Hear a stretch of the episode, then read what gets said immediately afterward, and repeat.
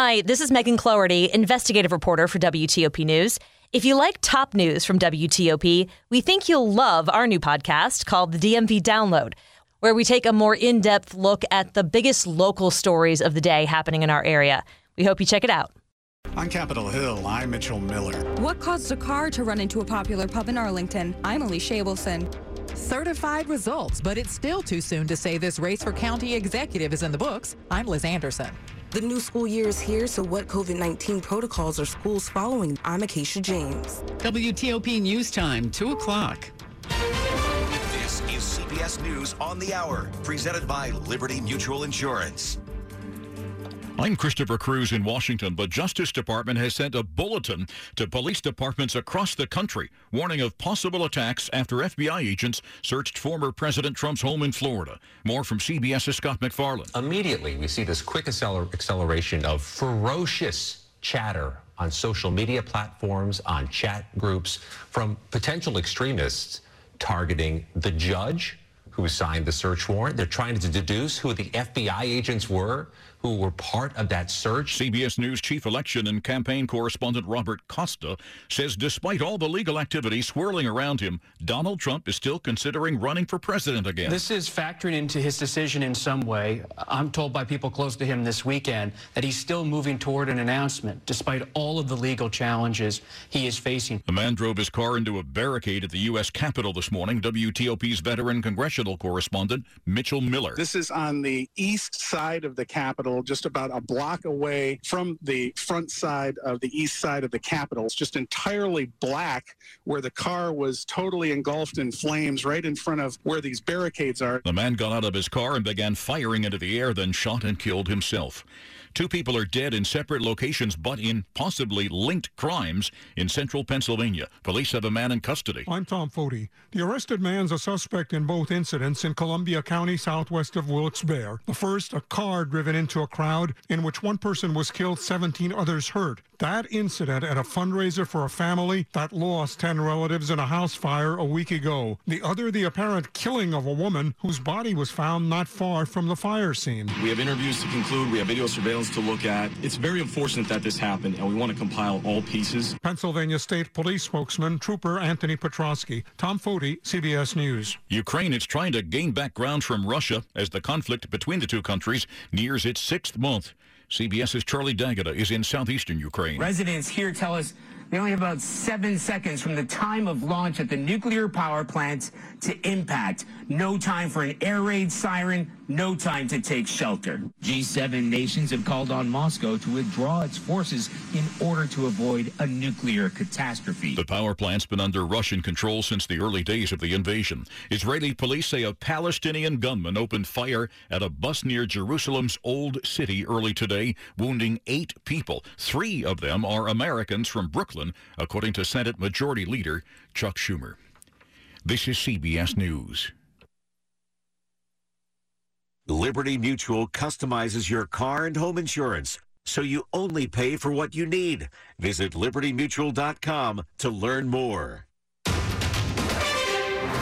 It's 203, a pleasant 81 degrees on your Sunday afternoon, August 14th, 2022. Our high today is in the mid 80s.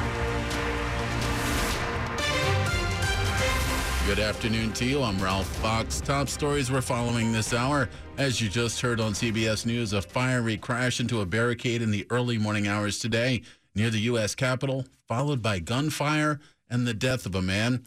WTOP's Mitchell Miller is on Capitol Hill. U.S. Capitol Police Chief Tom Manger says the man crashed a car into a barricade at 2nd Street and East Capitol, then set the vehicle on fire and got out with a gun. He took out a handgun, began firing that gun indiscriminately, and he fired it a number of times. No one was injured by the gunfire, and Manger says the man kept walking toward the Capitol, causing officers to respond. As he got just onto the east front of the Capitol property, one of our officers observed him put the gun to his head and shoot himself. Manger says the reasons for the man's actions remain unknown, and while he did have a criminal record, it does not suggest a violent incident like this. No other weapons other than the handgun were recovered, and police are now reviewing security camera footage which shows the man firing his weapon. On Capitol Hill, Mitchell Miller, WTOP News. 204 now. We've got new details about a fiery Friday crash in Arlington where a car slammed into an Irish pub in the courthouse neighborhood. It was around 6:45 on Friday night when Arlington County Police got a call for a car running into Ireland's Four Courts on Wilson Boulevard. Behind the wheel was a rideshare driver. Police say the driver and a passenger were traveling up North Courthouse Road when the car crashed into the pub. They're still trying to piece together why it happened. 15 people were injured, two remain in critical condition, and one has serious injuries. Alicia Abelson, WTOP News. ARLnow spoke with Dave Cahill. He's the longtime manager of Ireland's Four Courts. He says employees were injured. They have since been released from the hospital. A community GoFundMe page has already raised more than $45,000 to help repair the pub, which will remain closed for the time being. Read more online at WTOP.com. Now to election 2022 on WTOP. Montgomery County has now certified its primary election results. The numbers show a razor thin edge in the race for the Democratic nomination for county executive. Results from July's primary election were supposed to be certified on Friday. That changed after the discovery of more than 100 uncounted provisional ballots. Those votes were counted, and Montgomery County's Board of Elections certified them Saturday afternoon. Incumbent Marc Elrich now leads challenger David Blair by 35 votes. Blair announced plans to request a recount after the AP deemed the contest too close to call. Recount petitions cannot be filed until after election results are certified. Blair has to do so within 72 hours of certification. Liz Anderson, WTOP News. It's 206 now. Maryland's governor is calling for full transparency from the Justice Department. This regarding the search warrant carried out at former President Trump's Mar-a-Lago estate. The search warrant was unsealed Friday. I was happy that they did uh, come out and unseal the uh, documents on the search. And I think it was a step in the right direction, but I think we still have a lot of un- unanswered questions, and we're going to continue until people understand more. Governor Larry Hogan speaking on ABC's This Week. Court records show 11 sets of classified records were seized by federal officers at the former president's Mar-a-Lago residence. It's obviously a serious concern, and I think that's what we have to find out more information about. What are the documents, and what are the implications from a national security standpoint? Meanwhile, the governor was coy about a potential run for president. I'm going to finish my term as governor of Maryland until next January. Luke Lukert, WTOP News. For the WTOP Mystery Newsmaker contest, listen Saturday and Sunday mornings during the 8 a.m. hour. We'll play the voice of someone you've heard in the news this week on WTOP. Be the first caller at 855 885 1035 to correctly identify the mystery newsmaker and win a pair of tickets to see the Beach Boys at Wolf Trap. That is August 28th.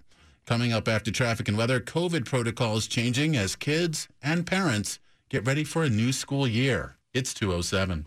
In order for small businesses to thrive, they need to be smart, efficient, agile, staying ahead of the market at every turn, and finding ways to do more with less. That's never been more important than it is right now.